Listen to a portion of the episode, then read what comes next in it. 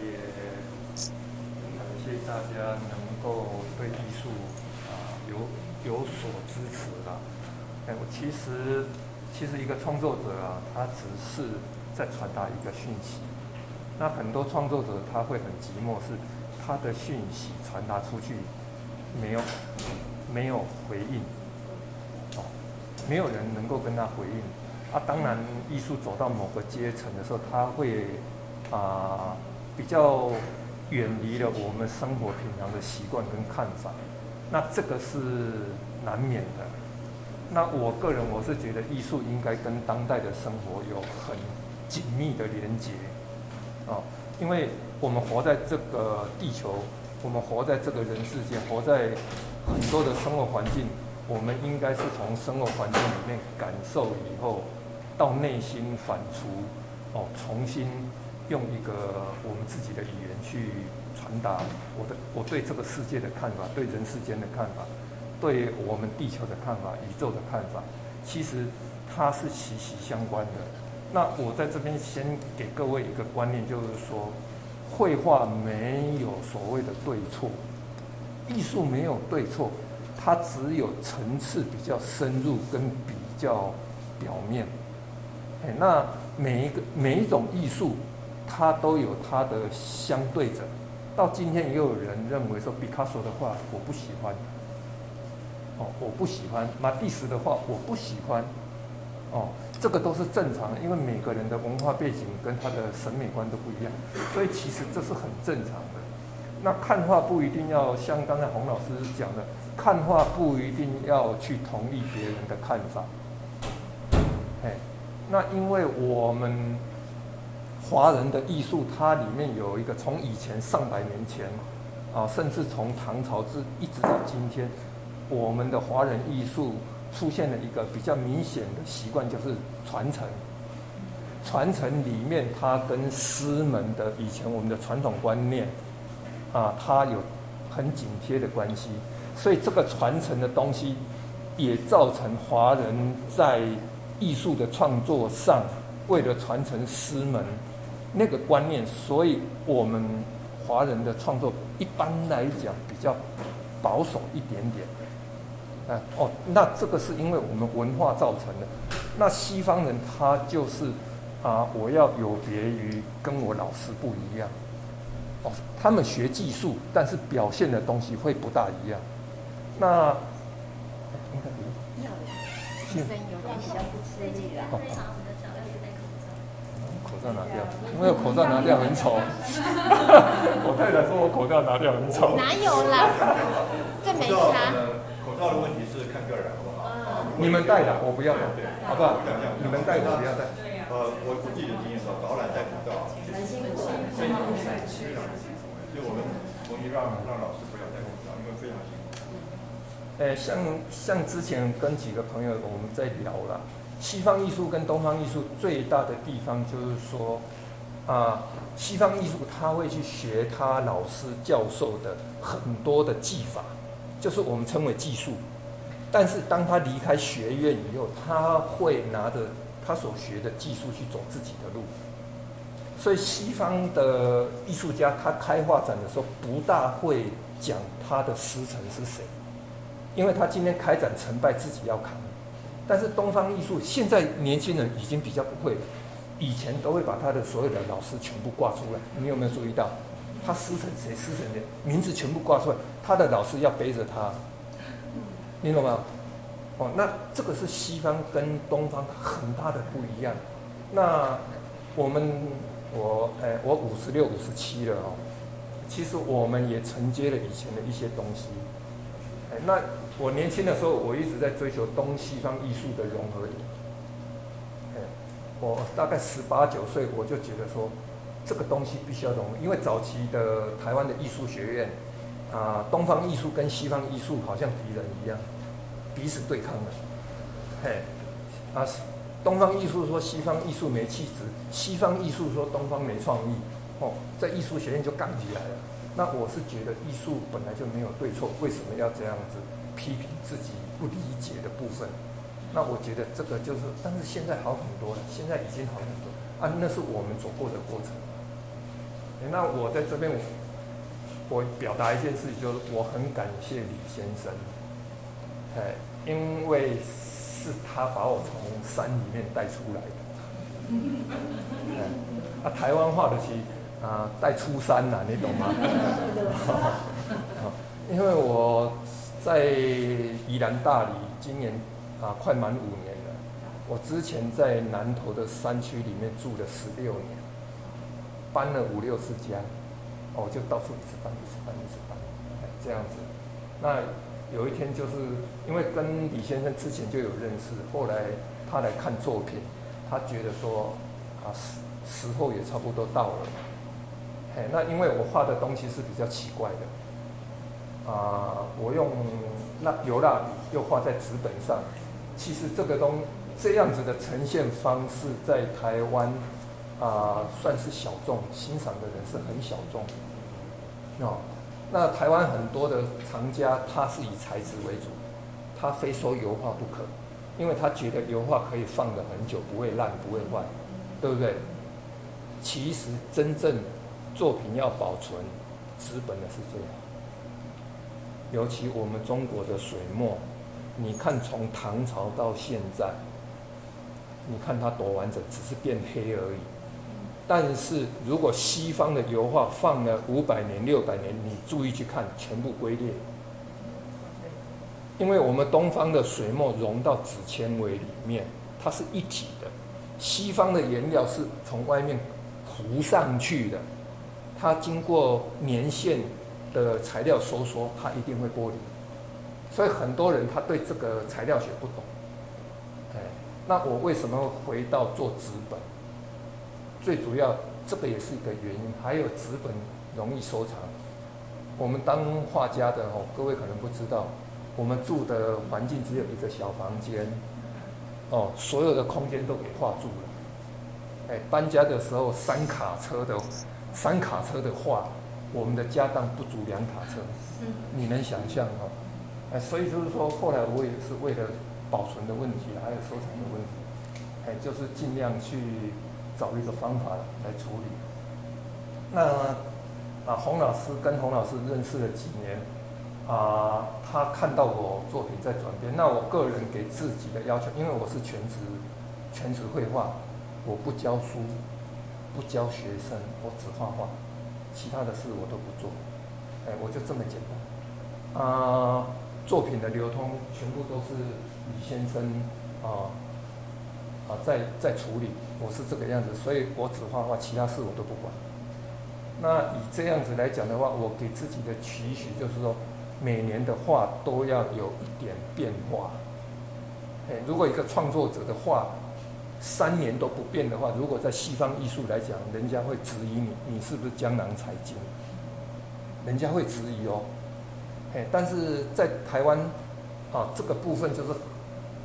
嗯，比较没有那么的感觉得到，但是我个人我觉得每年要提出一点新意，那可能三五年要提出一个很大的改变，因为那个累积的养分到了某个阶段的时候，它你才有能力去啊、改变哦步伐改变行径改变哦思维重重整以后再改变，那所以今年会今年的话改变的比较明显。因为前面累积了七八年，那今年是比较明显，而且很明显的在简化。而且今年的作品，我把你看到的主角，就是用那个黑线条勾出来的那些图画，这个？我反而把它颜色抽掉了，它回到白，有没有？嗯。那一般一般的绘画是主角是是不是穿的最不灵不灵的？但是我反其道而行，我觉得人一样，当你极度的安静，你极度的有修为，你极度的怎么样，你反而在社会里面，虽然大家不注重你，但是你反而是最自由的那一个。嘿，这个是一个，哎，因为我修禅的啦。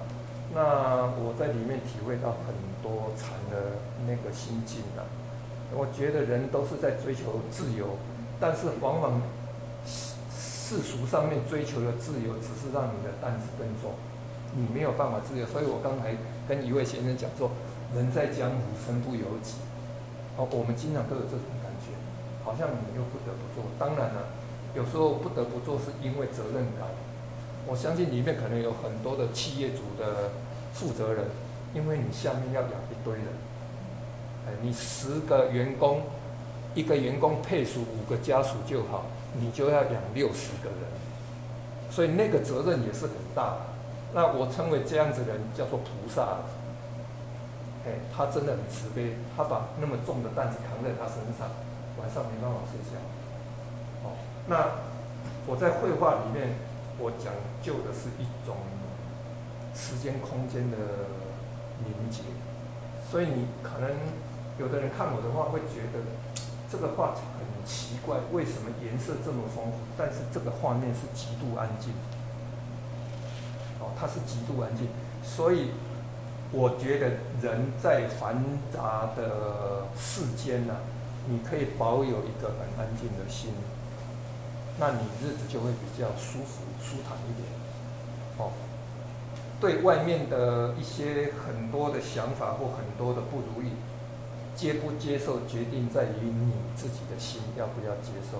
所以我反而反其道，就是说，我把一棵树，一棵树代表啊一个人或是一个维度，它可以这么的简单。但是它的周遭环境可能是很啊，我啊比较一般讲就是好像在红尘中，但是在红尘中那棵树还是保有它的安静跟它的独立性。哦，那它默默的就站在那边，默默的就在那边啊成长，哦，默默的老去，默默的消失。这边可以动一下。默默的，默默的成长，默默的消失。啊，这个也是生命的过程了，哦，没有没有一样东西是其实是不会消失，只是说时间长短而已的。那我的作品里面有很多是佛学的，啊，佛学的概念呐，就是佛法的概念，就是说啊，生生灭灭的。那我比较重视的就是说，当我们还存在的时候，我们可以保有什么样子的状态？我们可以保有什么样的状态？处在这个跟环境相相融的这个时间里面，哦，那有的人会可能会觉得啊，好累好累，哦，但是啊，我调查一下，呃，今天来的来宾里面哦，你有在吃三高的药物的，没有在吃的请举手。哦，那你们真的很健康，大部分。呃，差不多有三分之一以上的。吃吗？三高。三高。都没有没有吃三高的。三低三高。哦。哦。三啊三高啊对对三高。啊，我要讲一个一件事情，就是说，其实我五十六了，过几年我就六十了。啊，我完全没有三高的问题，完全没有。我天生心脏心脏病，我也没有看医生。以前有去看医生，但是我没有吃药。为什么你知道吗？我力求生活的简单。哎，我力求简单，他、很多事情不要太在意。他、吃的东西，我跟我太太，我们吃的非常的简单，所以我。我跟我太太，我们两个完全没有三高的问题。啊，这个是自己，我们自己可以控制的，我们可以控制的。哎，所以就是说，人在这样子的环境里面，我们要如何去啊对待自己，跟面对这个环境？其实，在作品里面就是啊，我在表达这个东西的。哎其实我大概讲一张话，你就能理解，哎你就可以理解我到底要表现。像后面这些东西有没有？这些你可以把它解释为红尘。那这个是我们在安静的环境里面的一个 timing，一个世界。你可以这样子去看，哦，那因为有在修禅的，请举手。有哈，OK，哎，你如果有修禅到某个程度的时候，你可以理解肉体跟精神是两回事，完全是两回事。哦，这个可能他们两位就比较能体会。其实人外有人，天外有天。你看不到的还有很多的世界存在，因为我们眼睛看到的频率很窄，耳朵听到的频率很窄，所以他方世界你看不到，你听不到。但是如果你有修禅，进到某一个层次，你就看得到，你就体会得到。所以我常讲说，敬天敬地，要尊敬我们看不到不明的世界，一定要，一定要，哎，那这样你会很平安，至少家庭很平安，身体很健康，哎，至少会这样子。哦，那我跟我太太，我我跟我太太是吃素的，哎，我讲一个笑话，各位可以参考参考，我们家的壁虎啊。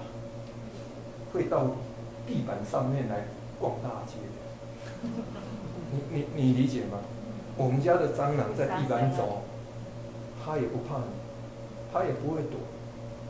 它蟋蟀也是，啊，有时候出远门三五天了，还要剥几个菜叶放在那边给蟋蟀当当晚餐早餐，还要留一点水给他。啊，我们门关起来，我们两个就出门去了。啊，不然。那三五天他真的没得事，门关起来他出不去。哎，所以就是说，我们生活的氛围是可以自己来的。那我我作品里面就是说，在这么纷纷乱的时局之下，我们可以保有一个这样子的一个观念跟这样子的一个生活情况。哦，这个是这个是确实做得到的。哦，上班的时候就好好上班，下班了以后。就不要想太多，但是最辛苦的是企业主的老板，他二十四小时没得下班，因为他肩膀扛得太重，嘿，哦，所以有时候我会觉得说，哎，当老板真的很辛苦。刚刚才在跟一个朋友讲，我三十三岁的时候是一个设计公司设计部的经理经理而已，我晚上就睡不着了，何况当老板。哎，因为光估价单、光报价单、光明天的要跟业主开会，还有设计图的问题，你就睡不着，何况是老板，看怎么办？所以我三十三岁的时候就卷卷铺盖，就躲人了，我就退下来，专职画画，我就不再做了，不再做设计案了，因为我真的觉得那个真的很辛苦，哎，所以那时候我都精神衰弱。哎很累啊，晚上回家还要画画，我都是画到隔天早上三点，睡个两三个小时就上班，到公司再继续画到九点。我那时候是这样，每天早上啊七点多进公司开门练水彩，练到九点，东西收起来上班，都是这样。因为那时候要上班没办法。哦，那各位可以看到有。大概有几张画比较不一样，像你们后面这一张有没有？这一张有没有朋友可以感觉到这一张里面的东西是什么？黑暗。哎，还有，哎，还有什么东西？都市的生活。哎，还有吗？家庭。哎，还有吗？失去自己。哎。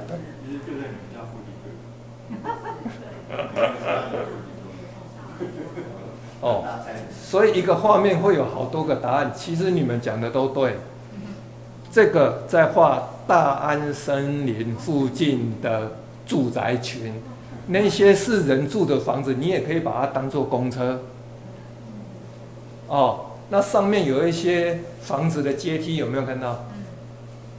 哦。那我只是把我们生活周遭很多东西把它符号化，我只是把它符号化。那艺术最有趣的地方就是，哎，你高兴怎么弄就怎么弄，哦，只要你不伤害别人，都 OK，哦，都 OK，你爱怎么弄就怎么弄，哦，那这个就是说从事创作的人觉得很幸福、很开心的。好、哦，那旁边有很多的树，哦，你看那边有一根楼梯，哦，有楼梯，有窗户，哎，啊。在这个场合里面，所有的都是我们小朋友在画的油蜡笔那个材料，哎，都是油性蜡笔。哦，当然这个材这个油性蜡笔是属于啊我们专业绘画在用的材料了。是那个叫油性蜡笔，还是叫油性粉彩笔？哎，都可以，都可以。哎，我们比较俗称叫做油蜡笔。油蜡笔。那比较专业的讲法叫做油性粉彩。对，比较专业的讲法，学术上的讲法叫做油性粉彩。那跟油性水彩有？诶，不是，诶，油画，不然就是水彩。因为油水它很难相溶，油可以跟酒精溶，水可以跟酒精溶，但是油跟水没办法溶。哎，除非你是做排斥效应可以，那另外的技法呢？老师，您解释一下啊。嘿，你画你这个色彩上上到这个呃呃纸板上去的过程当中，是有工具还是用你的手？呃，各位看我的手哦，我手很大，嗯，手指头很长嘛，对，哦，我这个手指头已经变形了，而且这边长茧，因为是拿那个油性粉彩造成的，对，所以他这个手在画，大家知道了。啊，这个已经歪掉了，有点弯。我的手也很大哦。他的我太太的手已经算大了，女孩子算大了，啊，我的这么大。我国中的时候啊，国中的时候啊，数学算不好，经常被老师打手心啊。每次手伸出来，他说：“哦，好大的手，多打一下。”哎，啊，手指头特别长哦。那刚才洪老师讲的，就是说，其实我们油性粉彩从开始有这个。材料到今天大概有一百年以上，可能不止。那到了前几年，我在油性粉彩上面做了一个很大的革命，非常大的革命，就是以前的油性粉彩它很容易掉色、掉粉，对不对？那他们不掉粉的方式就是在上面喷一层胶，但是那层胶。它只是暂时把那些粉 hold 住，啊，一般的油性粉彩它不能卷，你只要卷，它上面的粉，即使你喷胶都剥落，你不能卷，哦，这是油性粉彩它一个很大的问题。那我早期第一批的油性粉彩创作，啊，大概画完了到第三年。画框下面全部都是粉。那时候我觉得说，这个东西应该有一个方法可以改变它的保存，它的保存。啊，各位，你这啊，刚才已经漏底了哦。其实我是读土木土木工程的，我不是美术系的。那还好，我是读土木工程的。像洪老师也是土木工程的，还有一个朋友也是读。做建筑的，我们走在这个行业里面，材料学很重要，物理化学很重要。那刚好这一块补足了在艺术学院他们很弱的这一个部分。其实所有的物质材料离不开材料学。后来我去分析材料，油性粉彩如何让它。能够跟纸张结合成一体，其实我是用建筑的观念去做的。嘿，有一种方法就是用压力强压，把色粉颜料压到纸纤维里面。哎，那个你要不要打个？先生，你是不是说没有？没有，没有。是，好。我们可以用压力把颜料跟材料强压进去，让它变成密合。以前的油性粉彩都是画在纸的表面，对不对？所以它容易掉。那我后来发现，纸本身有纸纤维，它有毛细孔。那这些纸纤维跟毛细孔，就是让颜料填进去以后，重压以后，让它退不出来。它当然退得出来，但是没那么容易。啊，后来我发现这个方法。但是这个方法发现了以后，这个问题解决了，后面的问题才才出来。什么问题？这个方如果用这个方式画画的话，等于就是说你的颜料在纸上面占了毛细孔，对不对？你要留下来，就是它保有多少，占有多少毛细孔，对不对？嗯。好，那这个还简单，这个只是物理现象。它最大的问题，那你。如何去调色？你如何去控制你纸张要多少毛细孔留给其他的颜色？因为这种方法你在上面做一般的绘画叠色都没有用，因为到最后面会把多余的颜色全部刮掉，所以你后面做的全部没有用。它不能像油画一样啊，我后面再盖颜色，这个完全不行。哎那你要留下来的东西变成要最早画。当然，我在画的时候跟作品完成又是不大一样的，因为那个上面的颜色还是很多。但是当我一刮的时候，它会跟还没完成的时候是有一点点两回事，有一点点。那那个就是有一点像画鼻烟壶。各位各位看过鼻烟壶吗？哦，烟壶吗？哦，专家。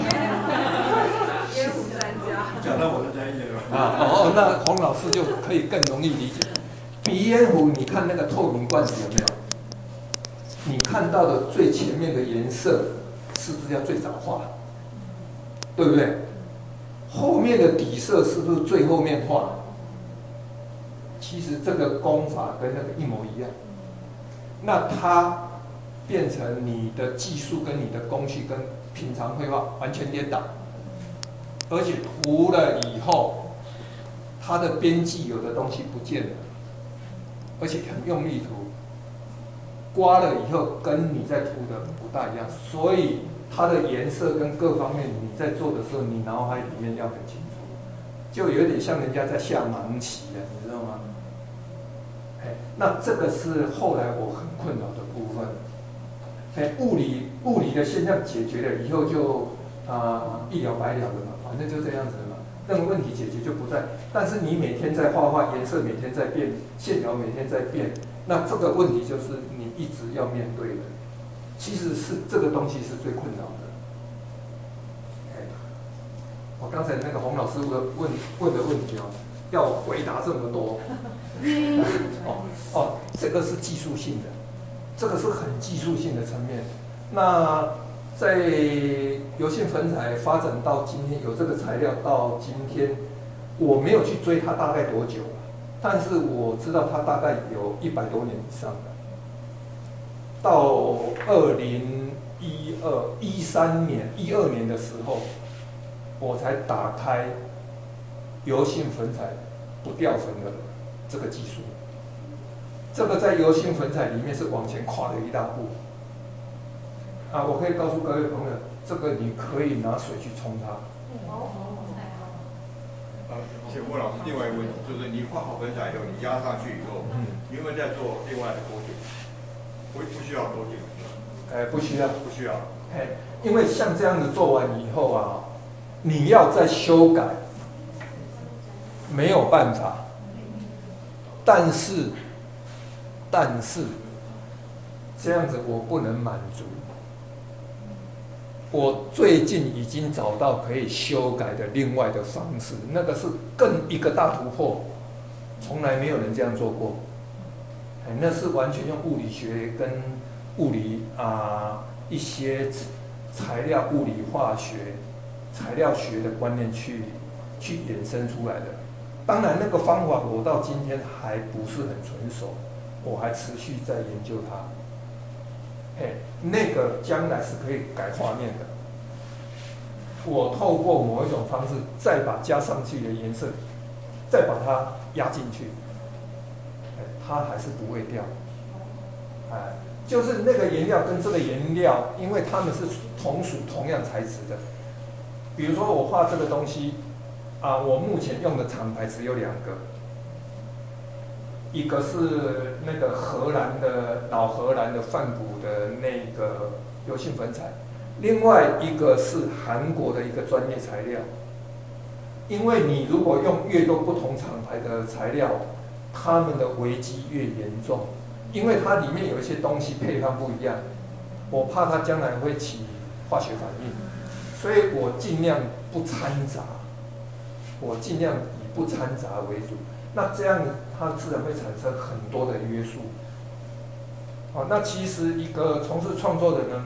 画家的或音乐家、舞蹈家，大家都一样，就是发现问题、面对问题、解决问题，哦，再发现问题、面对问题、再解决问题，其实都每天都在重复这个事而已的。哎啊，反正就是就是这样子。哦，那其实你们今天所看到的这次的画展里面比较少的是。哎，大家可以转过去哦，我们就原地转就好，不用不用跟着走来走去。哦，其实我的创作里面很大一部分是人物，哦，非常多是人物。那今年的话，啊，植物的部分稍微多了一点，还有石那个海边的石块。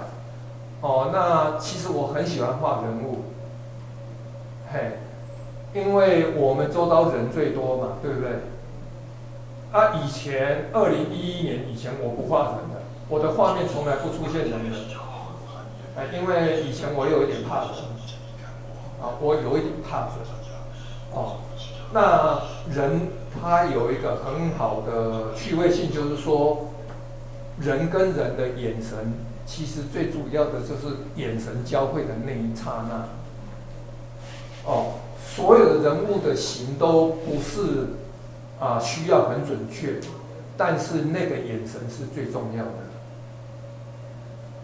我先打个岔啊，对不起，我我我希望有一个方式哈，我我先打个岔啊。好好，请各位在座各位，你看看看看这个人物里面那个他的意涵是什么？第一个，第二个，这个人物里面那个比较大的头像的人可能是谁？可能是谁？老师。对。谁说是老师？对，好，那那个小孩的头可能是谁？也是老师。也是老师吗？好，然后老师会有答案。好，他把这样的一个两个人物放在同一个框框，一个黑色的框框里面，然后里面放了一些其他的元素。你看到阳光，看到海洋，有看到老师最喜欢画的龟山岛，啊，还有其他东西，它代表什么意涵？你有没有把想想到了一个主题可以？去诠释这幅作品，是是你自己诠释的方式。如果可以的话呢，其实你已经看到老师的作品。老师不用太多的解释，他只要用这种方式去问大家说你看到，可以解释出来，你可以观察到什么，那就是你的答案。吴老师，我不我不要这样讲。啊，对对。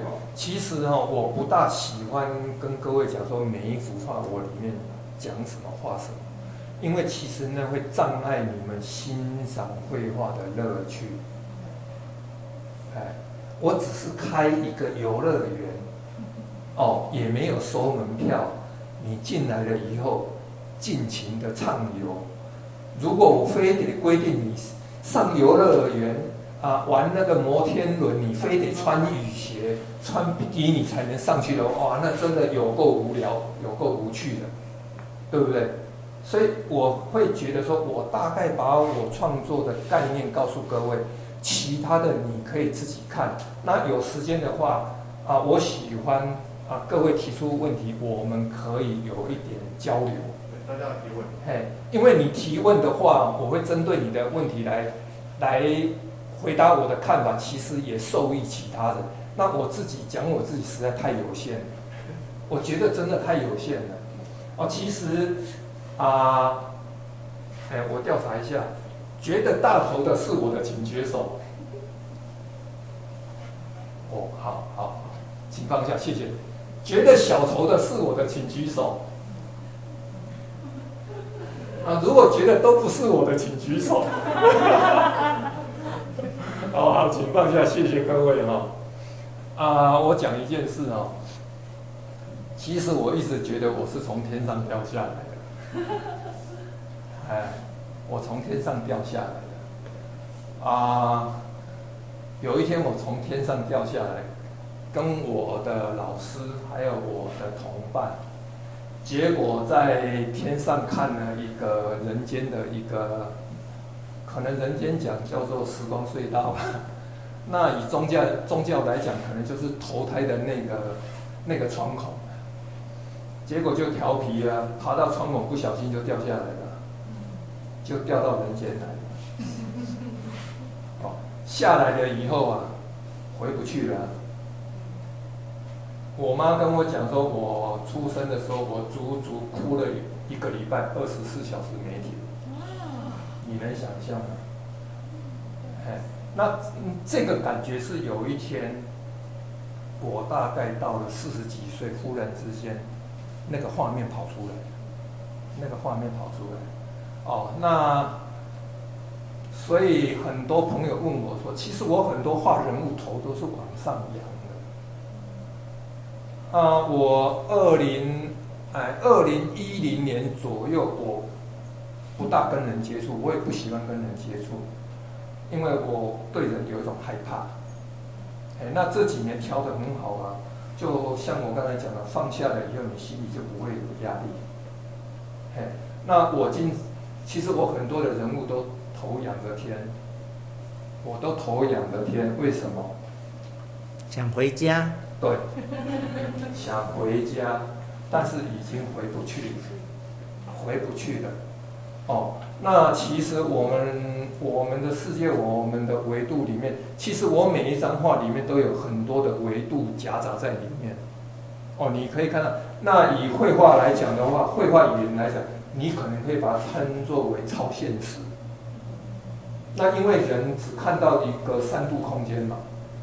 三度空间以外的一般人大概看不到，哦，大概是看不到，不容易看得到啊。啊，那可能我的眼睛跟一般人不大一样，我的眼睛可以看到空气中的光点，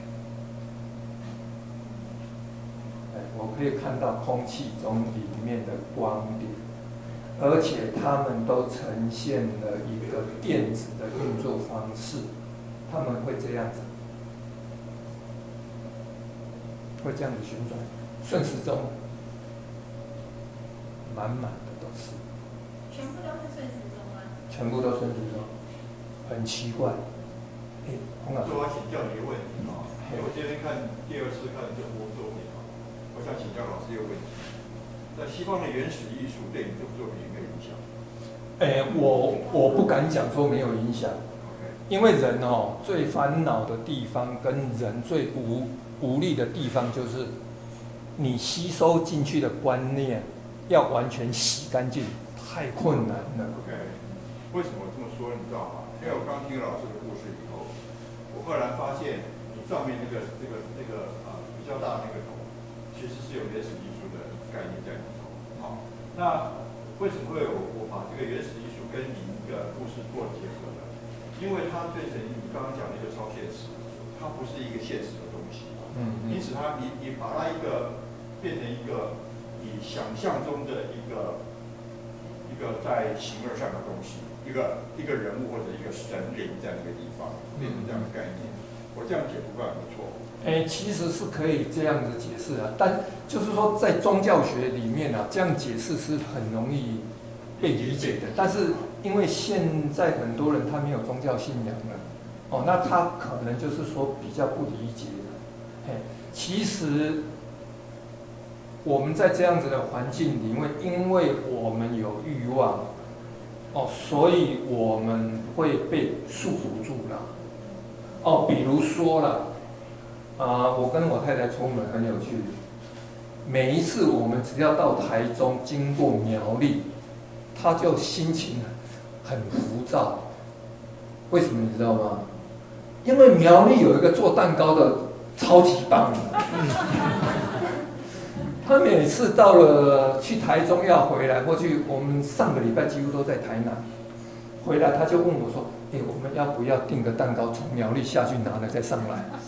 我说：“我就跟他讲，当你越喜欢的时候，你就要越克制；当你越排斥的时候，你就要跟进。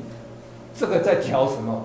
调中道，心里面的中庸之道，不要被欲望跟。”你的习性把你牵着走，啊，这个是我调整自己经常要面对的。哦，当我的画画到很熟练的时候，就代表我要把它丢弃了，不然你会变成习惯绘画，跟吃饭一样。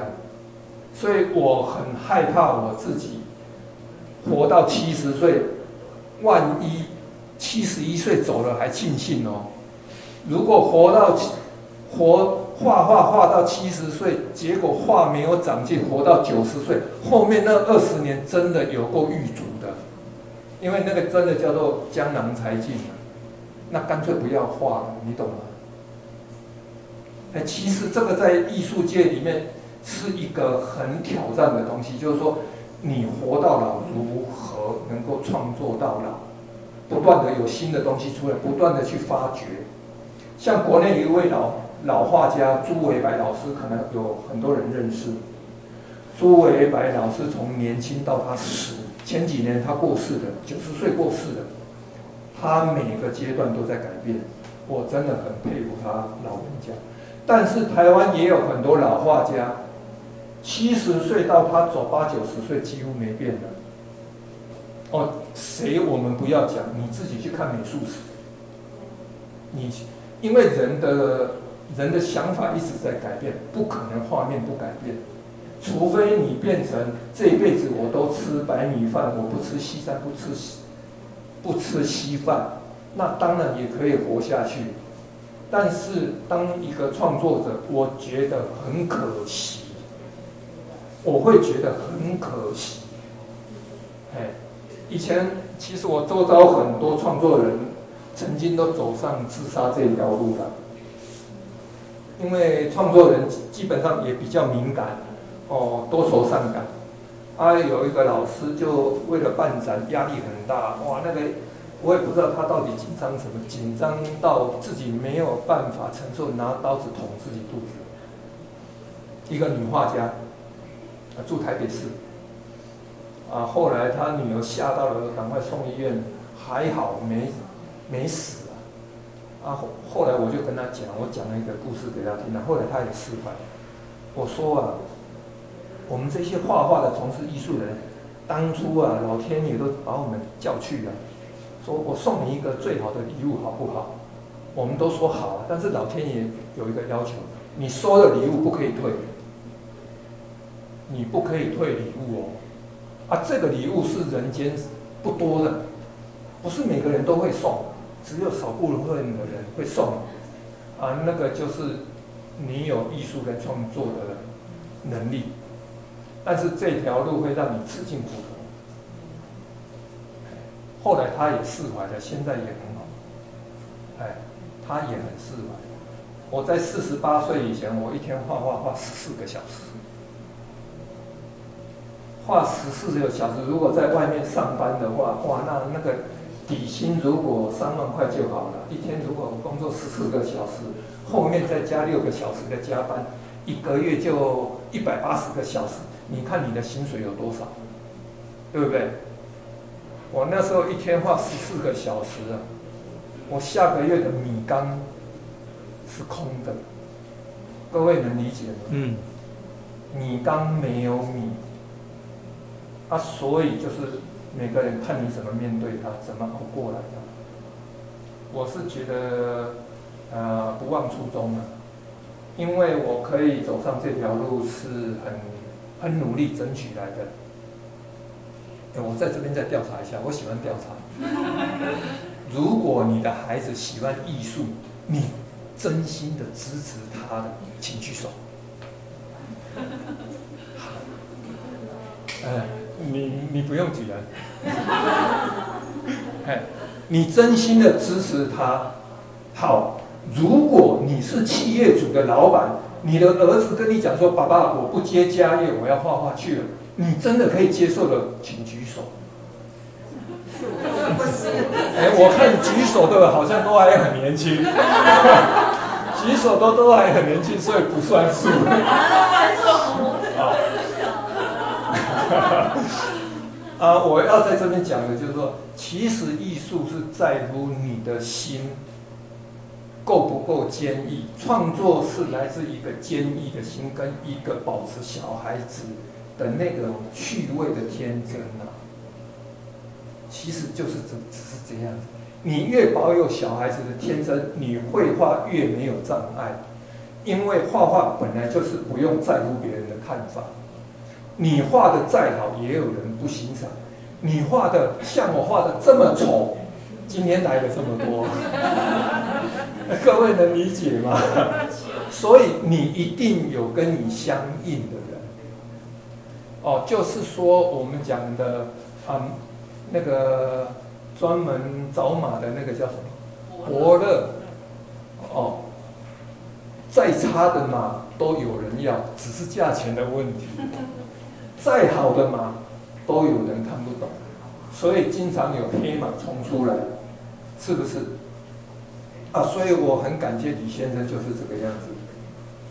我很感谢他，哎，因为台湾人不喜欢在家里挂人头，我可以讲这句话。是我们回到作品好，因为我我我观察老师的作品，最大的今年跟往年好，因为老师一开场讲说，你的新年的转折，在这次的展出的作品里面有很大的。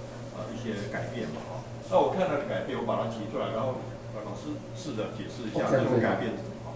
首先，第一个改变就是说，你在诗的作品里面，呃，除了人形以外，啊，你加了盆景的元素，这第一个哈。第二个元素就是你在色彩上面使用了大量的白，啊，这是呃跟以前以往不同，因为我们的朋友里面有看过你以前的作品，好，那我把这样的一个我看到的不同点把它点出来。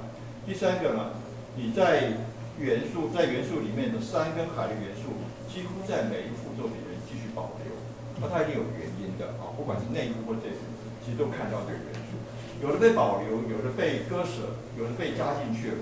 在这个色彩跟形体的改变过程当中，你是什么样的一个想法？有这样的一个一个一个一个一个概念出来？哦，OK。啊、其实因为我住在那个宜兰县的头城大里。我每天都可以看到龟山岛，我每天，那我发觉一件事情，今天风平浪静，明天波涛汹涌，那个岛永远都存在，它不会消失。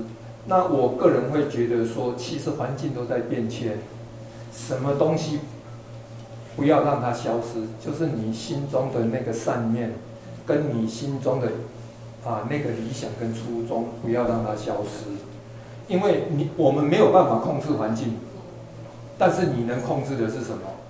海上的那个岛。那今年颜色最大的不一样，跟刚才洪老师讲，为什么今年忽然之间多了好多植物？因为有一天我跟我太太去九份玩，结果在台阶上看了很多的那个小棵的那个枫树苗。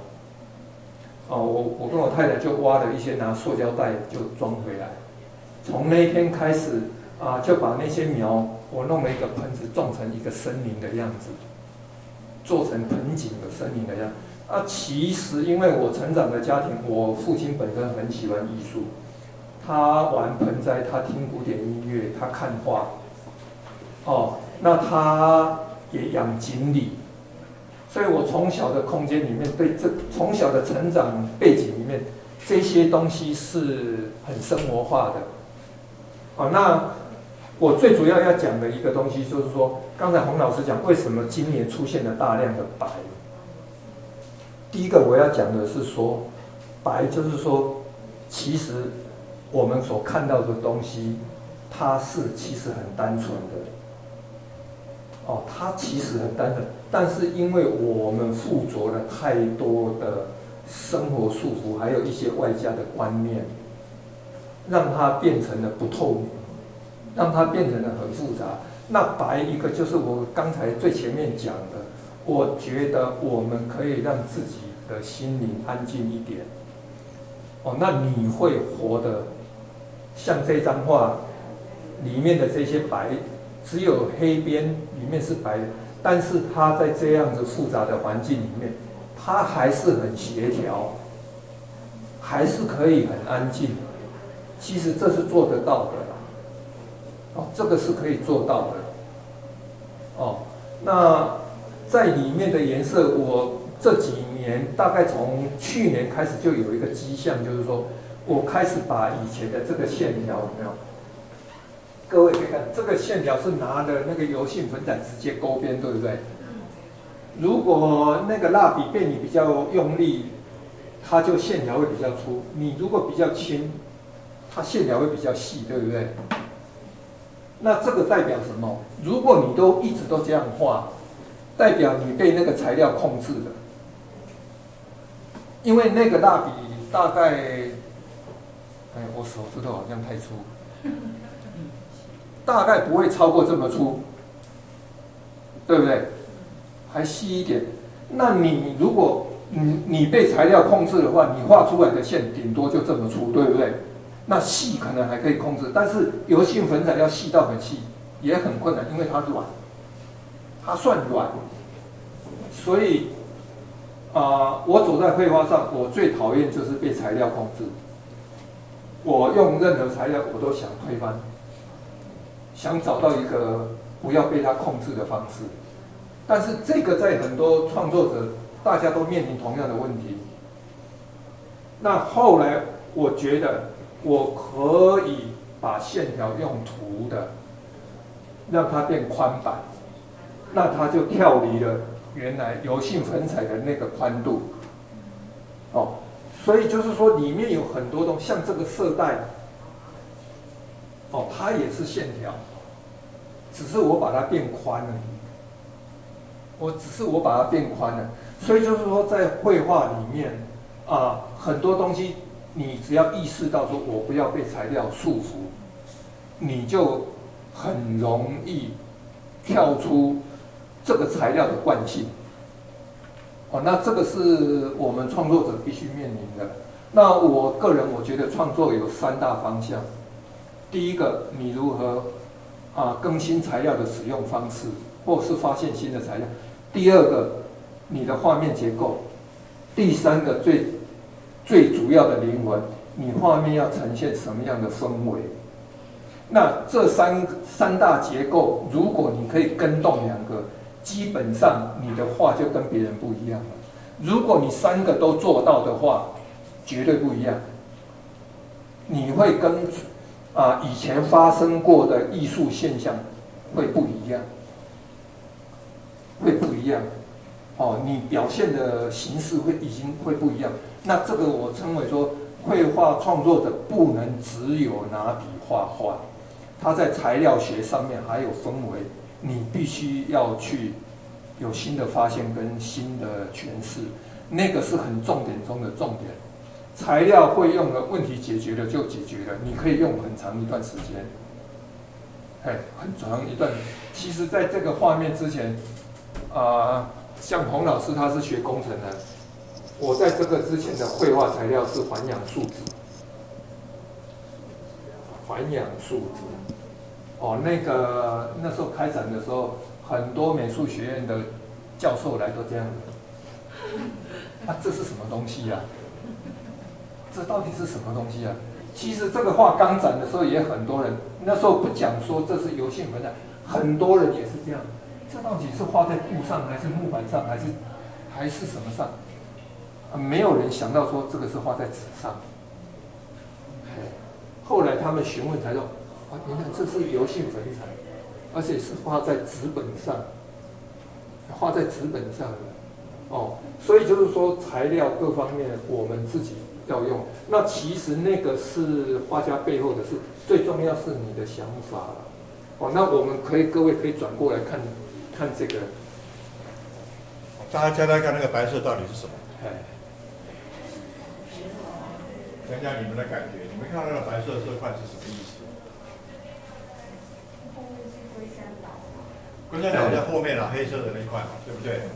所以那个那边的蓝色的一定有云，有有有有天有有海天一线嘛，有看到吗？哦，有天嘛，哦，有天空也有海洋嘛。然后，但是画面最下面的最大部分的那个黑色的线条里面的白色，它是什么意涵？还好还好，我太太不做面包，不然你们说那全部都是面包。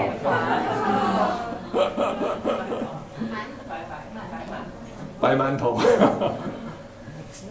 刚刚老师已经解释了白的意涵在里头，这个白的意涵跟刚刚那幅作品的白的意涵其实是其实是一样一样的一样的东西，但只是这个地方的形体不一样，对不对？刚刚看到是植物嘛，好，好，那这个白是什么意涵？可以猜猜看。嗯，应该是各种的事物吧，就是。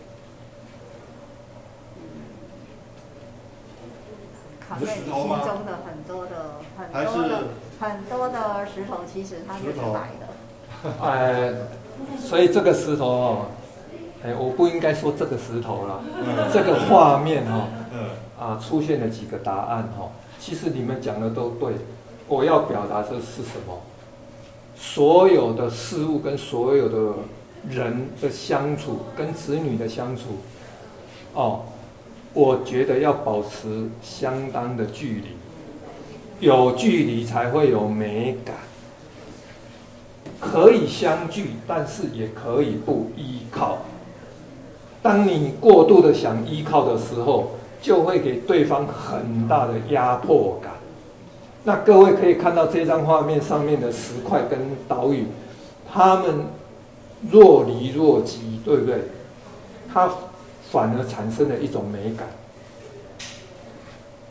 哦，它产生了一种美感，而且每一颗石头，我把它的那个太主观性、太主题性的东西都抽掉了，在画面上，哦，在这个环境上，它反而是显现的更独立，它具具足了一种啊、就是很悠闲，哦，啊，很休闲的这样子的一个状态。哦，那这是我的人生观呐、这是我个人的人生观，就是说不要太强调自己吧，嘿，哦，好，那我们移到那一间去好了，好不好？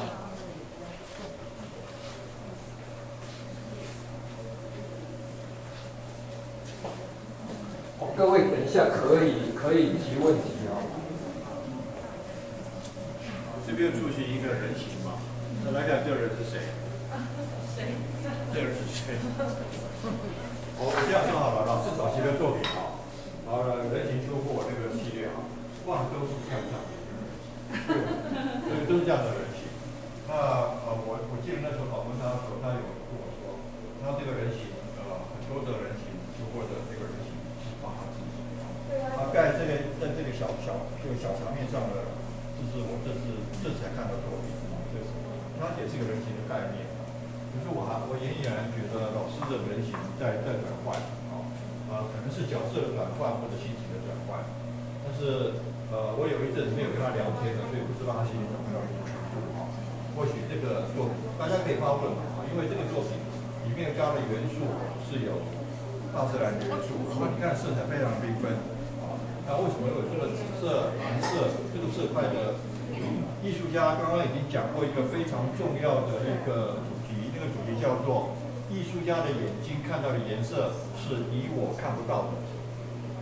我这个话我绝对相信，因为我相信莫内的眼睛，他看到色彩跟我们不一样，因此他可以画出来这么多漂亮的睡莲的作品的里面的色彩的呈现。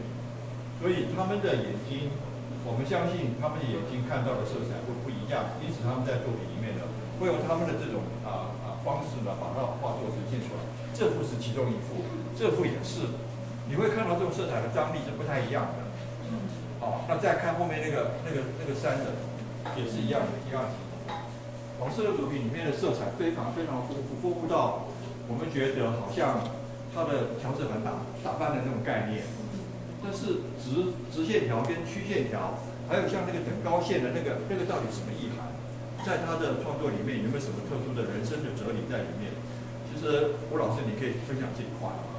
对，呃，其实，呃，在红野的第一档展览哦，那个题目叫做“人形牢笼”。人形牢笼，为什么我那时候会称为人形牢笼？啊、因为我觉得我们的这个肉体啊，对我来讲负担很重，每天起来非得给他刷牙、吃饭、上厕所，晚上非得睡觉，我觉得好浪费时间。每天要吃、要睡、要洗澡，我是觉得真的对人生来讲太浪费时间了。哦，所以我以前也经常一天只吃一餐，我其他的不吃了，就喝水。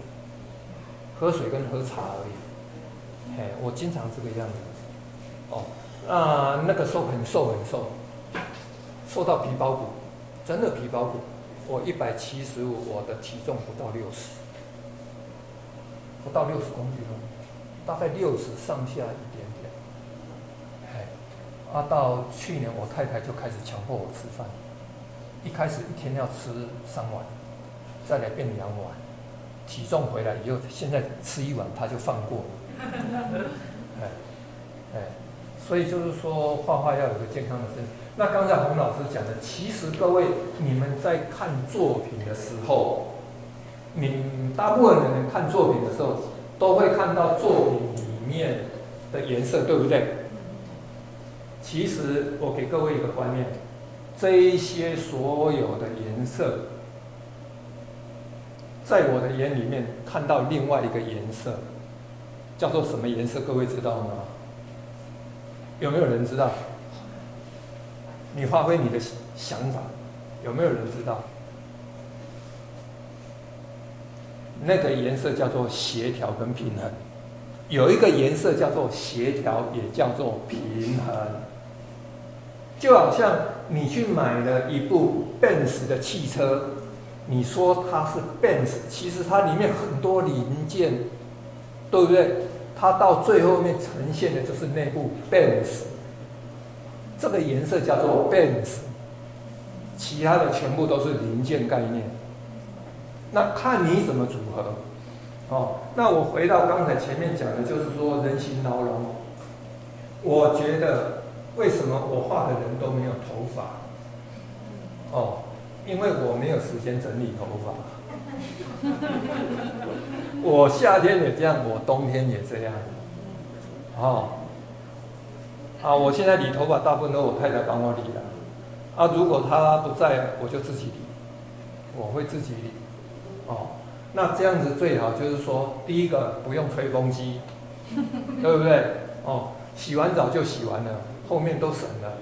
哦，那我会觉得说。人的身体上有很多东西，啊，是后来硬附加上去的啦。哎，人本来就是这样子来，这样子走的啦。哦，那里面的那些线条就好像监牢一样，其实我要代表的它，就像我们关在牢笼里面的那个监牢，我们的灵魂就好像那两个眼睛是被关在里面的。哦，我的概念是这样子。那早期的那个有山有水的。哦、像后面这一张有山的，可能那边朋友你看不到，你可以后面的那个山是基隆山，就是金瓜石的那个基隆山。我是在金瓜石长大的，哦，那那个基隆山你可以看到它上面也是一样都有纹路，对不对？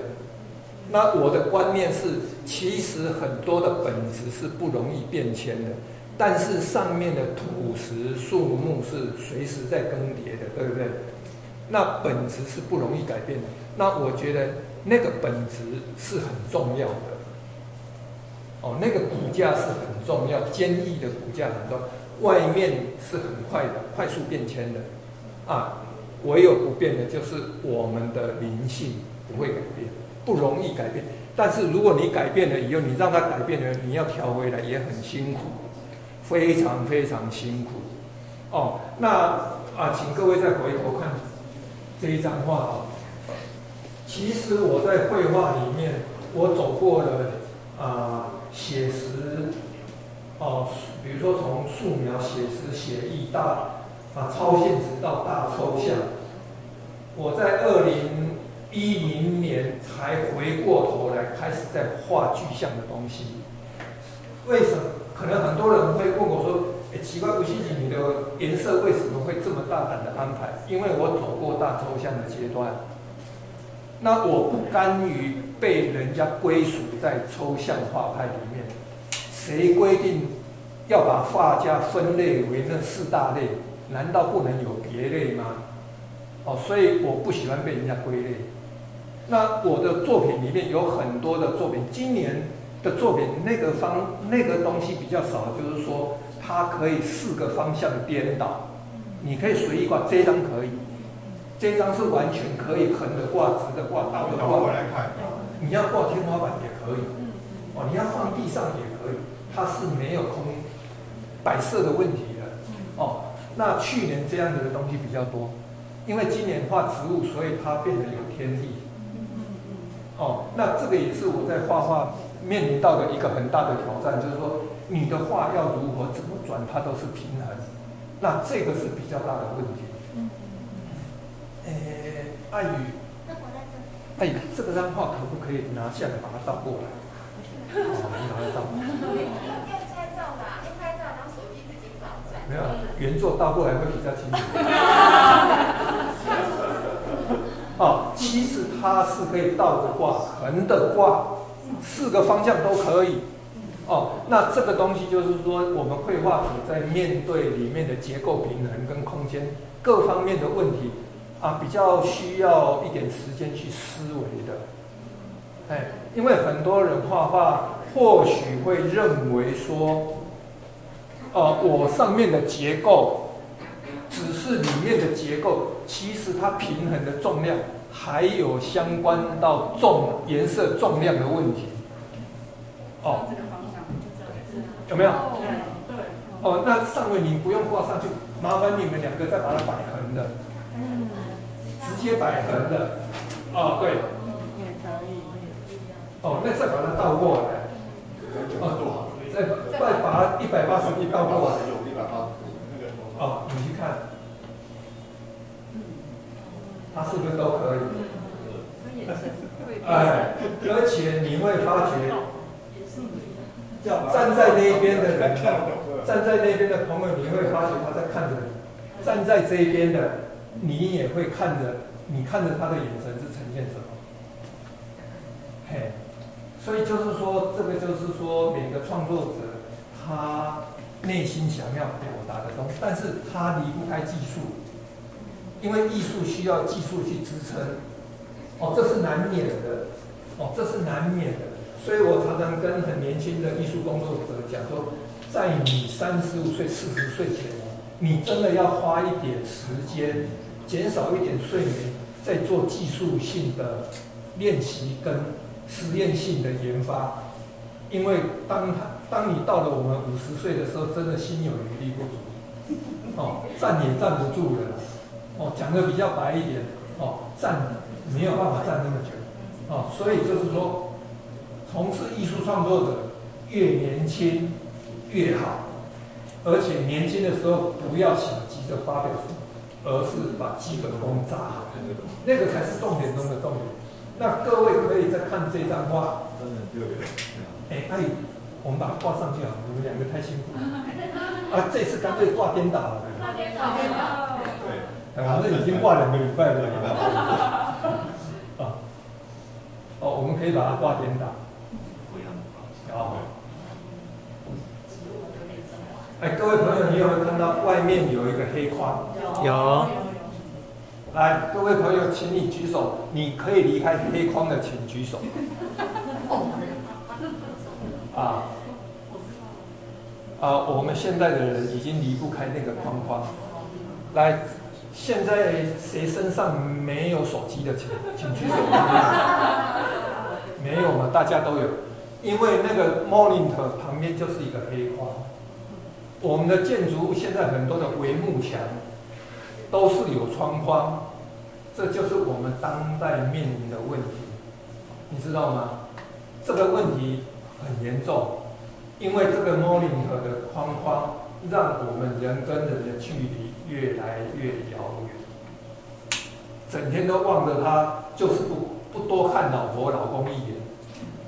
你你懂吗？哦，所以这个也是造成人人类越来越不能互相理解，也越来越没有同理心。哦，所以其实这个是人类的一个很大的危机。啊，我在五六年前在红叶展的时候，啊，我跟李先生讲说，啊，我真的不愿意看到以后我们只能站在框框里面看外面的世界，外面的世界是走不出去的，因为很多的污染源，很多的毒素，很多的病菌，哪知道啊，现在大家变成这样子，哦。所以真的，大家请大家要爱惜环境。哎，这么美好的环境，真的如果不爱惜，很快就会消失光了。哎，哦，那我们华人有很多过去的一些传统美德，我觉得真的不要让它消失。哦，尽量保留。但是，哎，时代的更迭，真的你说不消失，哎，本来就是缘起性空，生生灭灭的。哎，但是有一些好的。如果愿意保留的话，我们会过得比较开心一点，也会比较开心一点。哦，所以就是很多的东西还是要爱惜的。好，那我们来看这一张。我们来看这一张。大概这一张画在这次画展里面，它是最啊、最野的。哦，它是最野的。哦，但是我说它野的非常有分寸。野的还算是啊、含蓄啊，哦，它的颜色非常野。其实这一张是有一点挑战性的，哎，我在挑战自己，因为之前也有朋友问我说，奇怪，卜西西为什么你的画里面颜色这么丰富，会产生还是保持一个很安静的画面？哦，这个是很多人都很好奇的地方。那我要讲的就是说，其实这里面有我们华人的思维。第一个中庸，第二个里面有啊、所谓的《孙子兵法》。《孙子兵法》，就好像一个大的国家跟面临一个小的国家，只要你有恰当的牵制，其实都相安无事。他们可以和平共处，互不侵犯。但是如果有一方他失去了某一种平衡跟某一种理性牵制，这个画面就会乱糟糟，就会乱。所以其实我们画画的人在安排颜色，每个颜色它都有它的亮感跟它的重量感。你如何让这个画面变成一个？那个颜色叫做和谐，叫做平衡。我觉得那个是看每个人的内在。那我追求心灵里面的所谓的极静，所谓的极静，就是说我看到事情，我知道它的存在，但是我心尽量不要动。我心尽量不要动。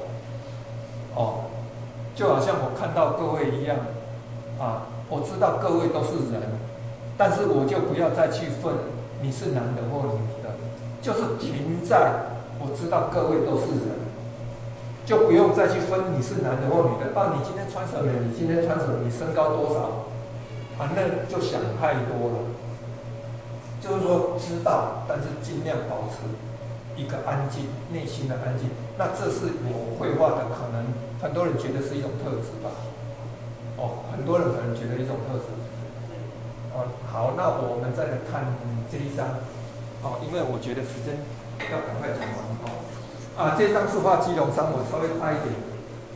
这一张是画基隆山。那我每年都会画一张到两张的基隆山。哦，那为什么我会画这个？其实这个是我的那个的，我称为叫做每年的监测值啊。我会用我每年的颜色感觉跟。啊，线条结构还有画面的氛围，每年都会画这个画面，画一张到两张。我每年都会画，因为这个将来可以，这个画如果全部拿出来展，就可以看到我每年的变化，它是如何走过来的。那因为我有这个所谓的标测值，那这个东西我也是在考验我自己，因为同样的一座山，我每年用我的观念在在做。做这张画，这样子，请问老师，你有去到那边吗？还是你？哎，我可以跟你讲，我二十几年每天开门就面对它，因为我们家住金瓜石，门一开就是这样子。哎，所以我对它非常熟悉。所以老师在画的时候并没有没有完全没有。龟山岛我也没有，因为我画画不看照片，我喜欢拍照，我非常喜欢拍照，我拍黑白的。但是我画画从来不会把照片放在旁边，因为我我对视觉的记忆非常强烈。哎，你只要让我看过脸，啊，我大概不容易忘。哎，我是图像记忆的，我不是一般文字记，我是图像记忆，还有声音记忆。这样的。哦，那这个就是一个标册纸啊。那旁边这一些这两张。尤其这一张哦，其实这一张就是我在画，我在玩盆栽啦。盆栽。啊，你可以看到，啊，有四方的、圆的啦，哈，啊，最近，哎，最近那个啊，红也有我有，他们有帮我设立一个粉丝页哦，里面有拍的三张我在玩盆栽的，很多人会觉得盆栽怎么可能长这样？哦。当然不是长这样，但是我有个盆栽长起来真的很像外太空的植物，像冠状病毒。哎哎，它就是长起来哦，骨干干干净净的，结果上面冒了几个叶子，它就这样子，嘟嘟嘟嘟嘟。哦，那棵植物叫做豆秋芳。哦，豆秋芳。一般的豆秋芳都谁家种八有无？啊，可能我们家的环境不好，它就呃瘦 瘦。瘦如骨材啊！啊，就上面呼呼呼呼就几个叶，就像这样哦。哎啊，这个是真的存在，哦，只是你们很少看到，哦，就是这样，哦，所以我就是把它简化，我喜欢简化。那简化在绘画里面，它最麻烦的就是说，简化是很复杂的，因为你要用最少的东西去表达你丰富的情感。所以简化在绘画里面是一个很麻烦的事。其实我二十几岁就想一张画用一条线表达完，但是我到今天都没有勇气那么做，因为根本做不到。你可各位可以理解吗？我不敢，不敢做，真的，我觉得那个在表达上啊不是那么容易。嘿。哦，那有了这道墙后面有几张长条的，各位可以，我已经在尝试那个东西，啊，就是一条线的感觉。吴老师一直在强调他的作品里面的和谐跟平衡。其实我们回归到这两个名词的时候，其实回归到西洋艺术最原始的一个呃一个美学的精神里面，就在讲和谐跟平衡。其实从中国的哲学观学观点来讲，就是天人合。所以你可以从每一幅作品，就至少在我们这个空间的三幅作品里面，各位可以感受到色彩的平衡跟形体的平衡嘛，还有它的和谐性嘛。如果你感受得到的话，你就已经抓到老师创作的精神里面最重要的两个元素，一个叫和谐，一个平衡。而这个和谐的平衡，它就在倡导倡议一件事情，大自然的天人合一，其实在我们内心里面，也要找到这样一个和平，一个和谐跟平衡的一个。生活的哲学观，这是他这次的，我觉得他这创作里面一直在强调，我觉得最重要的一个价值。对，那从这三幅作品，我们至少我们看那那个他画那个山，如果那个山它的后面的那个那个线条，它不是直的话，是一个其他的形式的线条，那幅画就毁了。你知道意思吗？就是它的和谐平衡就不存在，这是我自己的观察。我们不要去看说那座山什么山，到底是谁的，是哪一座山，那个其实不重要，最重要是看他作品里面的一个精神要，要要表达的，要诠释的一个呃生活的意涵，要呃呼吁啊、现代二十一世纪的，尤其是我们台湾人，在这个这么纷乱的一个政治跟社会的一状态之下，如何从当代艺术家的作品里面看到他最重要的精神。是追求一个精神生活上的和谐跟平衡。那我觉得吴老师的作品里面一直在强调这个事情，所以各位看他作品，不要去看太多的、太复杂的，就这么简单，就这四个字：你去去观察就可以。以这幅作品来讲，它形体是平衡的，它的色块也是平衡，它有这么多复杂的线条，但是又非常简单的线条，呈现在这画面当中。我相信这个线条的处理跟色这个形体的处理，它是经过深思熟虑得到的一个这样的结果。那至于它什么东西，它其实不重要，它也不重要。他把大自然放在他的心里面，他心中有一幅大自然的画，而大自然追求的就是天跟人一个和平和谐啊，一个均衡和平和谐的一个关系，而这个关系呢是自己跟自己内心，自己跟别人，还有你整个大自然之间跟社会环境里面的一个一种和谐平衡关系。你到底有没有在你生活里面找到这样的关系？那这是一个人啊，我、呃、我觉得二十世纪的人精神生活化、精神生活化生活上面，大概最需要去追求的一个一个比较圆满的境界。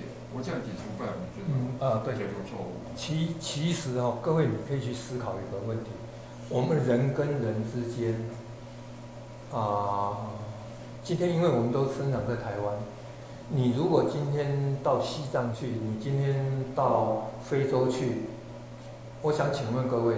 你跟完全不懂种族文化的人，你还跟他们可以相通的只剩什么？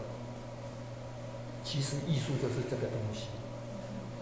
艺术最难最难的就是说，如何真正跨越种族文化，雅俗共赏。你如何达到那个层次？所以我说，我还有很大的学习的空间。因为我到今天还做不到雅俗共赏，各位能理解吗？但是我今天可以做到一件事情，可以跨越文化种族，让其他的文化欣赏我的作品。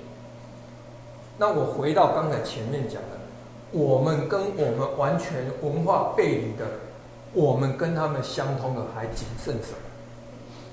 哎，各位朋友，你可以去思考一下，不多了。你跟他语言不通，你跟他吃的东西不通，你还剩什么？人性。哎，那是人性。老师，你刚刚提到一个很重要的一个啊一个件事情，就是内部作品的框框。好，那你说破框而出、破格而出，是一个艺术家一个成长过程当中一个非常破解而出这样一个概念，是一个很重要的一个创作的动力嘛。是是是。其实你这个是呃一个框框，其实在外面有两幅小作品啊。嗯。它也有框框，是被框住跟破框而出。是这两幅作品有没有什么就有没有什么差别？你可以解释一下。外面这两幅作品啊，我我们经常在框里面看外面吧。那请问各位，站在框外面那个跟你是不是一样？有内外吗？各位，你有看到外面？你你能理解我吗？这片墙的背后的两幅作品。我经常讲一句话：人在社会里面呢、啊，好像一个监牢一样啊。那个监牢根本门没锁啊，但是大家安逸，宁愿蹲在监牢里面，因为怕出去。那个，那各位能能够理解吗？嗯，根本没有钥匙，也根本没有监牢，那个监牢是自己设的。就像手机放不下来一样。就就就是这样子啊。我回答刚才那个问题，我们跟任何种族啊。还能相通的只有十脉跟哭泣一样，开心的时候十脉，对不对？不开心的时候、难过的时候会哭泣。所有的人类到今天大概只剩下这个是完全共通的，很少了。因为我们的文化很多的东西造成人类不断的切割、切割、切割，啊，再来不懂、不懂、不懂。那艺术它要打破什么？虽然啊，我是华人，我是汉人，但是我们的作品，当你达到某一个纯粹的时候，西洋人看到你的作品一样会感动，他看到你的作品一样会有觉得这个画面有够宁静的，那个叫做以心印心，修禅的应该知道，以心印心，就好像人啊，人喝喝水冷暖自知。他不用言语，他直接就过去了。嘿，那这个就是说，在艺术里面比较难的地方，就是说，比如说在台湾，你画了一个老阿伯带着斗笠啊，牵着一条牛在耕田，你把这张画拿到非洲，根本没水的，他哪知道你这是干嘛？因为他的画面里面出现的文化，但是他没有办法跨越文化。这个在艺术里面是最大的问题。那艺术必须要跨越文化，就是你达到人真正的真真的时候，没有语言问题了，完全不会有语言问题，所以音乐也没有。文化语言问题啊，哎，好听就好听啊，就这么简单。哎，绘画一样啊，舞蹈都一样，完全都一样。当你走到某一个超啊，开始把以前的东西拨开的时候，其实大家都一样，越来越接近了，就是一个真啊，我们称为一个真，那个真会产生美，它会产生一种美。那人真的纯粹真了又产生美了又，人自然就善良。因为他不会有太多的啊歧视啊，他不会有歧视，他不会有太多啊为了保护自己产生的一些啊排挤效用，所以人家说真，我觉得是真美善在美，我是这么觉得的。但是这个当然就是说，每个很多艺术从事这个工作，大家都在共同追求的。嘿，好，那我就今天我就讲到这边。那有没有问题？老师，我想要请教一个问题，就是你刚刚提到文化嘛，哈，那因为这次的主题老师画了很多岛屿，其实是我们这个岛屿的，对对对，能够理解的。那我想请问一下，那就是说跨越这个文化的人，你期待他怎么来理解你这个画呢？嗯，我是觉得说，其实所有画面上面的东西，要像刚才那个洪老师讲的。你不要去 care 上面到底画什么，你要看一张画是看这样子，它整体的氛围，而不是它里面有什么。如果你放拿放大镜去看，你会发觉一件事，这个也不完美，这个也不完美，这个也落差，这个也落差，你懂吗？一个氛围的完美是有很多的彼此欠缺去聚合起来的，它才会比较完美。所以我刚才讲说，颜色美术教育里面出现了一个没有教的颜色，叫做平衡跟协调。它们都是零件，哎，没有教一个颜色叫做 fence 哎，那这个观念很重要。嘿，如果你去看它里面的，哇，它这个都颜色都没涂好啊，破破烂烂的啊，对不对？啊，其实它就是有互补作用啊。就好像我之前讲的，就是说，好像一个舞台剧，大家都是主角，没有跑龙套，那场戏能看吗？大家都抢抢着要要表现，那那场戏能看吗？你只看到一堆人在台上互相斗来斗去，所以其实它是一个团队，一张画也是一个团队。哎，其实是这样。哎，你如果想问问题，不要客气。还有人有问题吗？哎，请说。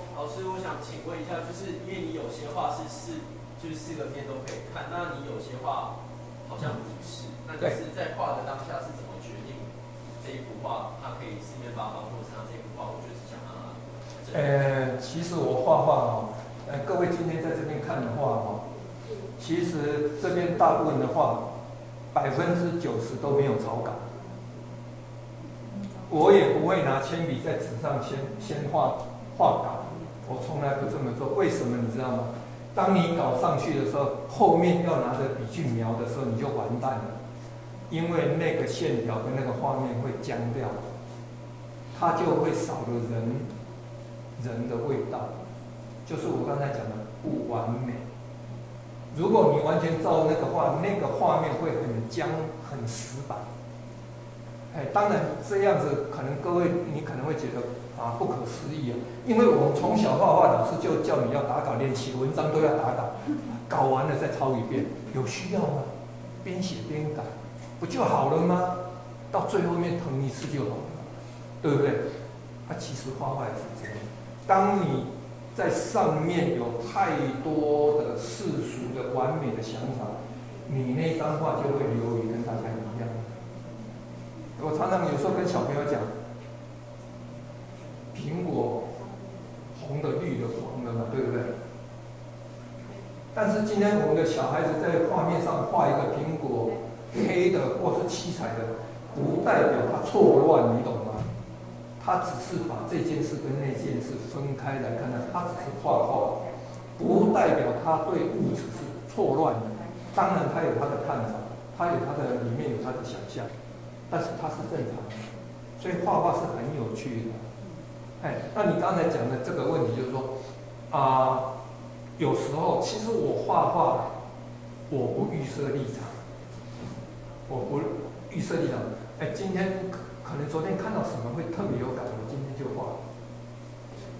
哎，那有时候我会特别想画一张画可以旋转，那那个像那一张就要特别处理，因为那个比较麻烦。它相关到里面大小、颜色、轻重的问题，那个比较麻烦。啊，这种的，它有它麻烦的地方是传统的结构里面，你如何跳出自己的氛围？其实越复杂的话，里面东西越多的话，越好做欺瞒的动作。各位懂吗？你全部穿白的，你就不要碰到一点点的黑。其实画面是一样，越复杂的画，技术性表现的越多的，越容易欺瞒你的感受，因为他把你的眼睛全部锁在那，哇，这个功力好好。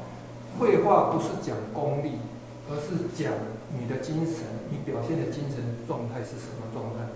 功可以练。但每个人艺术不一样，就是每个人的精神思维不一样。那他是带着艺术往前走，技术只是工具而已，这样子。对，我相信这就是啊、我们欣赏当代艺术大概最难的部分，因为我们的我们会有局限性在呃在技巧，你可能会从这个观点切进去看艺术作品的好跟不好。但事实上，老师今天的展出，不只是今天以前的展出，都在讲一个很重要的事情，就是你作品里的精神性质。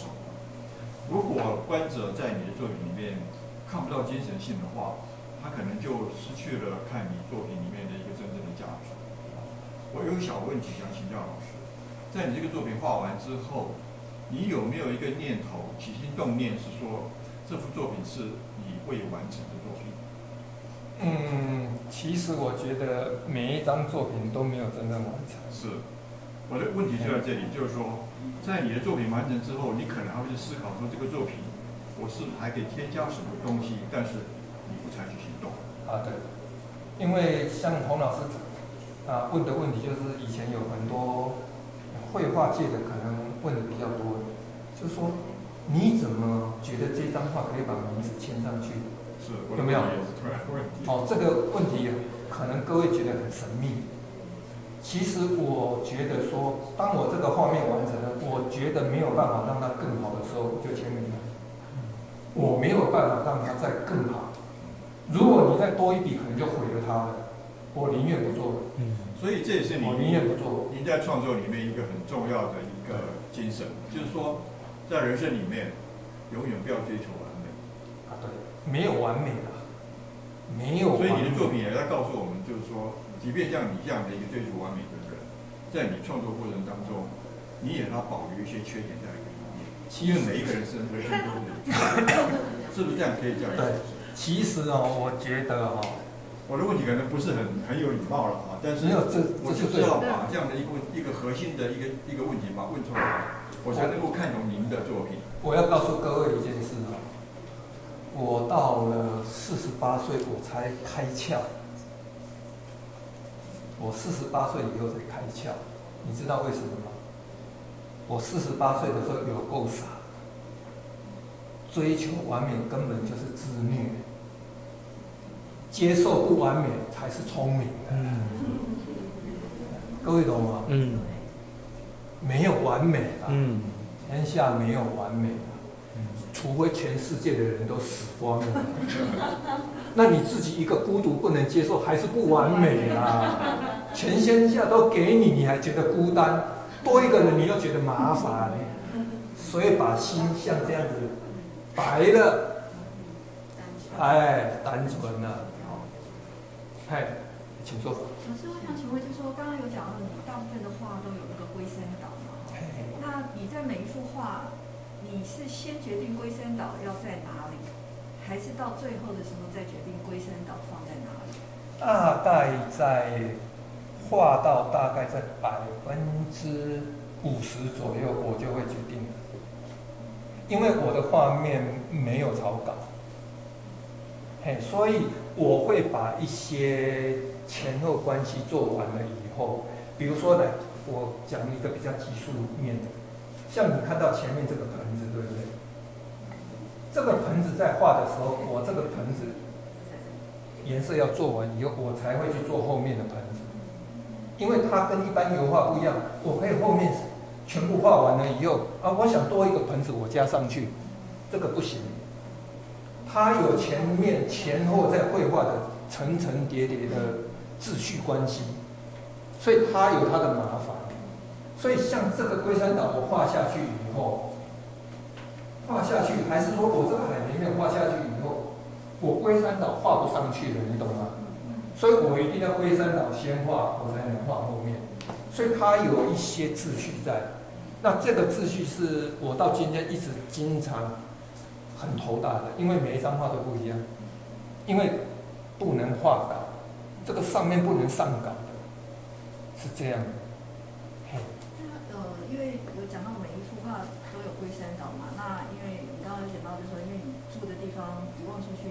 就是龟山岛，所以你你会就是每幅画基本上都会画一个龟山岛，那是不是表示这这个画里面这个龟山岛表示是你的自我、你的 ego 的成分在那里面？你说后面一对自我，因为我会想说你要每一幅画画一个龟山岛，就是因为那个就是表示画家的一个印记嘛，啊，你要留下你每幅画的那个印记嘛，除了你的签名，啊，就就就是。哦，对，我我是这样想的，我不知道。对对，其实其实因为我住在这个环境，那这个岛啊，其实我从埔里五年前我搬来这边的时候，我之前刚才有讲我住在埔里嘛，我住在山边，那在埔里最大的日月潭嘛，啊，我们在海边长大的那个就是一个小小浴缸嘛。哦，虽然日月潭也很大的了哦，那最近浴缸水被放光了啦。哦，它在我眼里它是一个小浴缸，因为我觉得看日月潭不过瘾。那到五年前，因为埔里的空气也很糟了，非常脏，我决定回到我啊我熟悉的东海岸来。那海它很有趣，它每一个时间都在变化，海平面、天气啊各方面不断的在改变，不要说季节。它每天都不一样，那这个也让我深深的体会到，人在大环境中，环境你没有办法去拿捏它，你没有办法去控制它，唯一能改变是自己，改变自己是最快乐的事，要改变别人何等痛苦啊，何等的痛苦啊！啊，里面也我看里面也有一些啊，慢慢啊，像我们可能。啊，准备可能啊快一点的，可能当阿公阿嬷的啦，哦，当爷爷奶奶的。其实我们跟下一代相处也是一样的，不用去改变他们，改变我们自己，日子才会好过。对啊，他不吃饭是他的事，你不用一直追着他，饿了他自动吃。对啊，所以一样的问题啦，其实都一样的问题。嘿，那当然他。在我的心里面，他有一个标的啊，啊，来各位看这个，你有没有发觉那些龟山岛全部变黑的？有没有？还有红的。啊，对啊，还有，有没有？我把它变成某一种符号，好像云一样。其实刚才第一个开始介绍的那一张有没有？你注意看哦，那一张树后面很多龟山岛漂浮在空空气中。有没有小小的有没有？但是如果不特别讲，你会觉得那只是好像浮云飘过。哦，其实啊，龟山岛也很像天上的云，它将来终究还是生生灭灭啦。云只是散得快而已，那它只是比较慢嘛。哎，终究还是生灭的。那所以就是说，在绘画里面跟人生是一样的。啊，只是我对人生可能就是看得稍微啊比较比较淡一点吧。很难。好，我想时间到了，哎，有个问题想请问。好的，请问。他说画画。哦，那最好。问题就是想请教一下，就是说，当你在开心的创作过程中啊，嗯，就是要如何就是享受那个过程，然后又可以维持那种理性的构图的。啊，你讲，你问的太好了。其实艺术啊，啊，艺术发祥的时候是感性的，创作的时候是理性。你开始在画的时候是极度理性，所以它理性跟感性要达到某个平衡。你是美术学院的吗？不是，我也是求是性嘛，我也是就是后来。哦，OK OK。你有没有发现一件事情，在绘画界里面有很多的朋友，他在画面上是非常的感性。嗯。但是感性了以后，它出现了一个问题，它缺少什么？它在画面里面缺少了细节。巧思跟细节，当然有好几派的说法了，但是我个人觉得，其实艺术是极度理性。艺术里面最理性的是什么？你知道吗？音乐，音乐跟建筑是最理性的。嗯，音乐基本上就是数学啊。嗯，音乐就是数学，数学讲的是什么？量体，宇宙的量体。那建筑，像洪老师是建筑人，建筑在艺术领域是最难的，为什么？你知道吗？建筑不能天马行空，倒了会压死人的。这个建筑如果设计完了倒了以后，三十年后倒的建筑师一样可能被取消牌照。我跟你讲，这是一辈子的。所以建筑在艺术领域里面是最困难的，而且它是最大的团队。电影还算小哦，建筑是最大的团队，而且是最麻烦的。那音乐讲究的是感觉的那个精准性。对但是精准性，它又出现了一个问题。西方音乐讲十二个音，对不对？哆哆来咪发西嗦苏拉蒂都，对不对？哦，十二个音嘛，嗯，七个音，五个半音呢、啊。嗯。华人的音乐只有五个音呢、啊，宫商角徵羽。嗯。所以我们的古琴弹起来有泛音，你懂吗？它的音跟音之间，它保留空间。西方的音乐是一个萝卜一个坑，啊、我觉得最精准的音乐是德国音乐，最精准的，但是最坚声音听起来最坚硬的也是德国音乐，因为它那个实在是准到实在是让你左边也不行，右边也是，你没有什么想象空间的，音跟音之间空间不大，但是你听古琴，哇，真的很棒，所以绘画里面。保留如何的想象空间给观画者，是一门很大的哲学。留白是很大的哲学，就是留一个想象空间，那是一个东方艺术的很大的艺术哲学。对，那我画画已经没有快乐跟不快乐，我坦白跟你讲，我跟你讲，他就像是该吃饭就吃饭，该睡觉就睡觉。对啊。我会，如果比如说上个礼拜我去台南去了一个礼拜，啊四五天，其实到第三天我开始变得很焦躁，因为我没有画画，我会变得很焦躁，你知道吗？饭店不能画？你晚上回饭店？哎，就是说没有办法有一个像画室的那样子的地方。去台南办画展。啊，对对，我会很燥。啊！你们会问说啊，吴老师，你刚才讲不是要如如不动吗？我知道你们在想什么，你们要问啊，你不是如如不动吗？如果我今天真的如如不动，我也不画画了啦。我是靠画画来让自己慢慢越来越看淡，越放得下。其实这是过度了。佛家讲，过了河，船就可以不要了。你不要上了岸还扛着那个船，那累死你了，嗯，懂吗？懂。有涅槃的境界，但是你心中挂着要进涅槃，修禅的人听得懂。你心中挂着要进涅槃，你就必须再升起一个念头，我要丢弃涅槃，那叫做头上安头。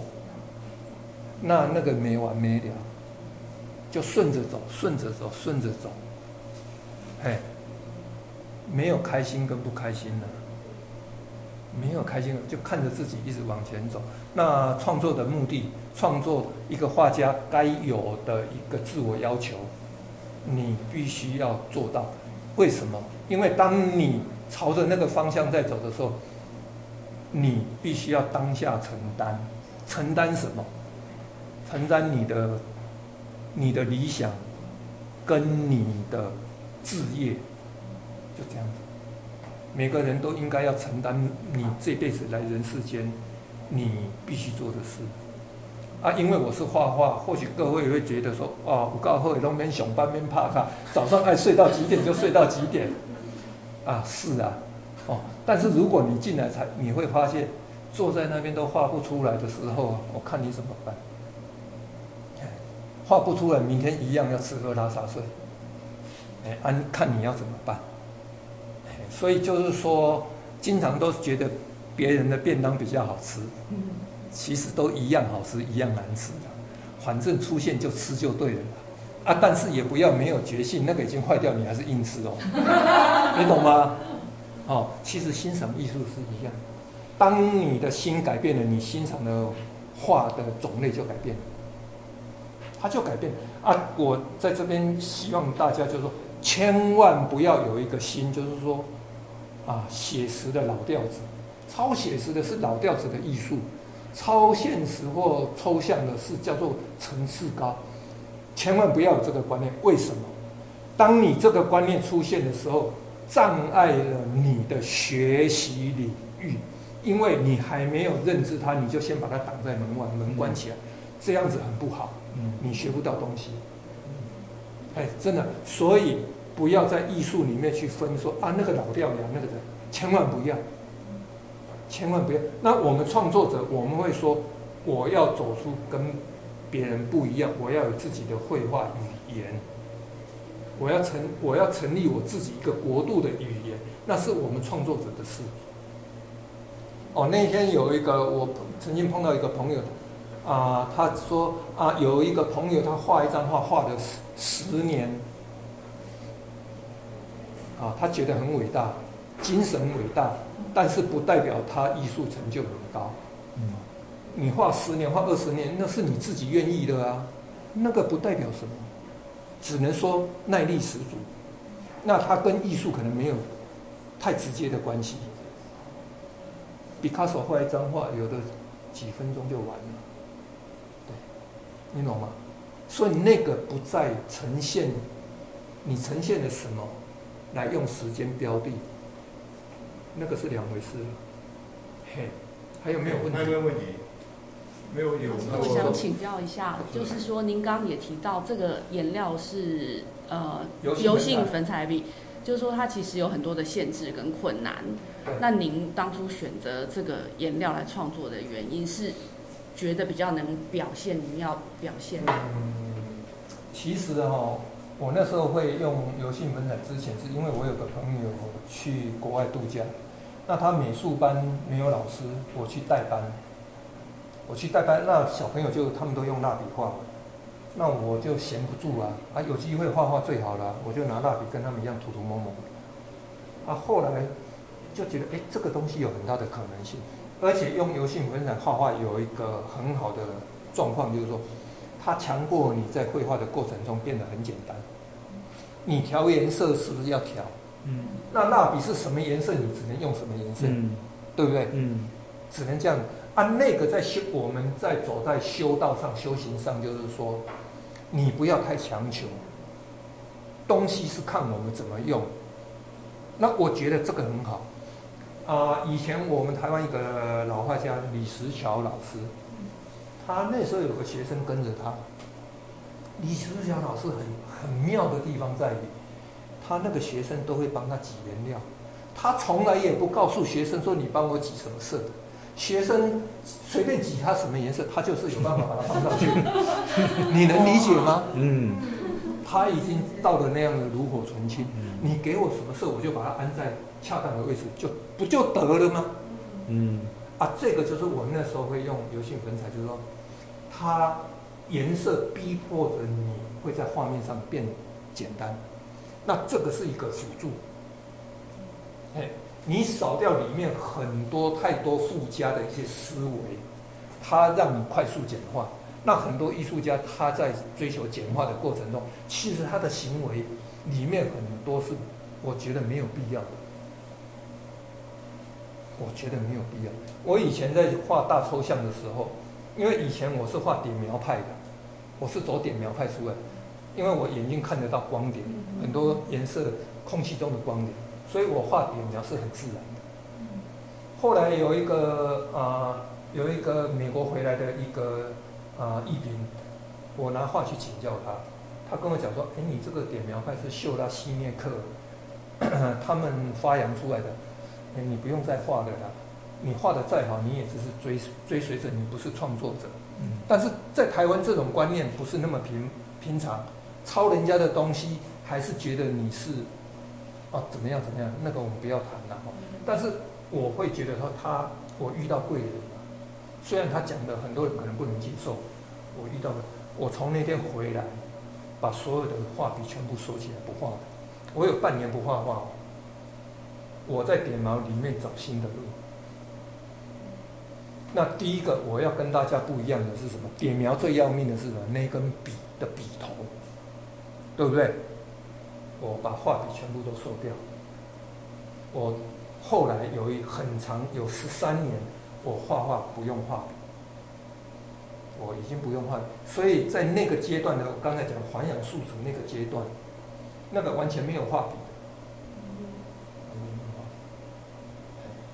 我为了跟大家走不一样的路，我把大家惯用的东西全部扔掉，我也不用油画，我也不用压克力，就是现成的颜料我都不用，我会去那个影印行。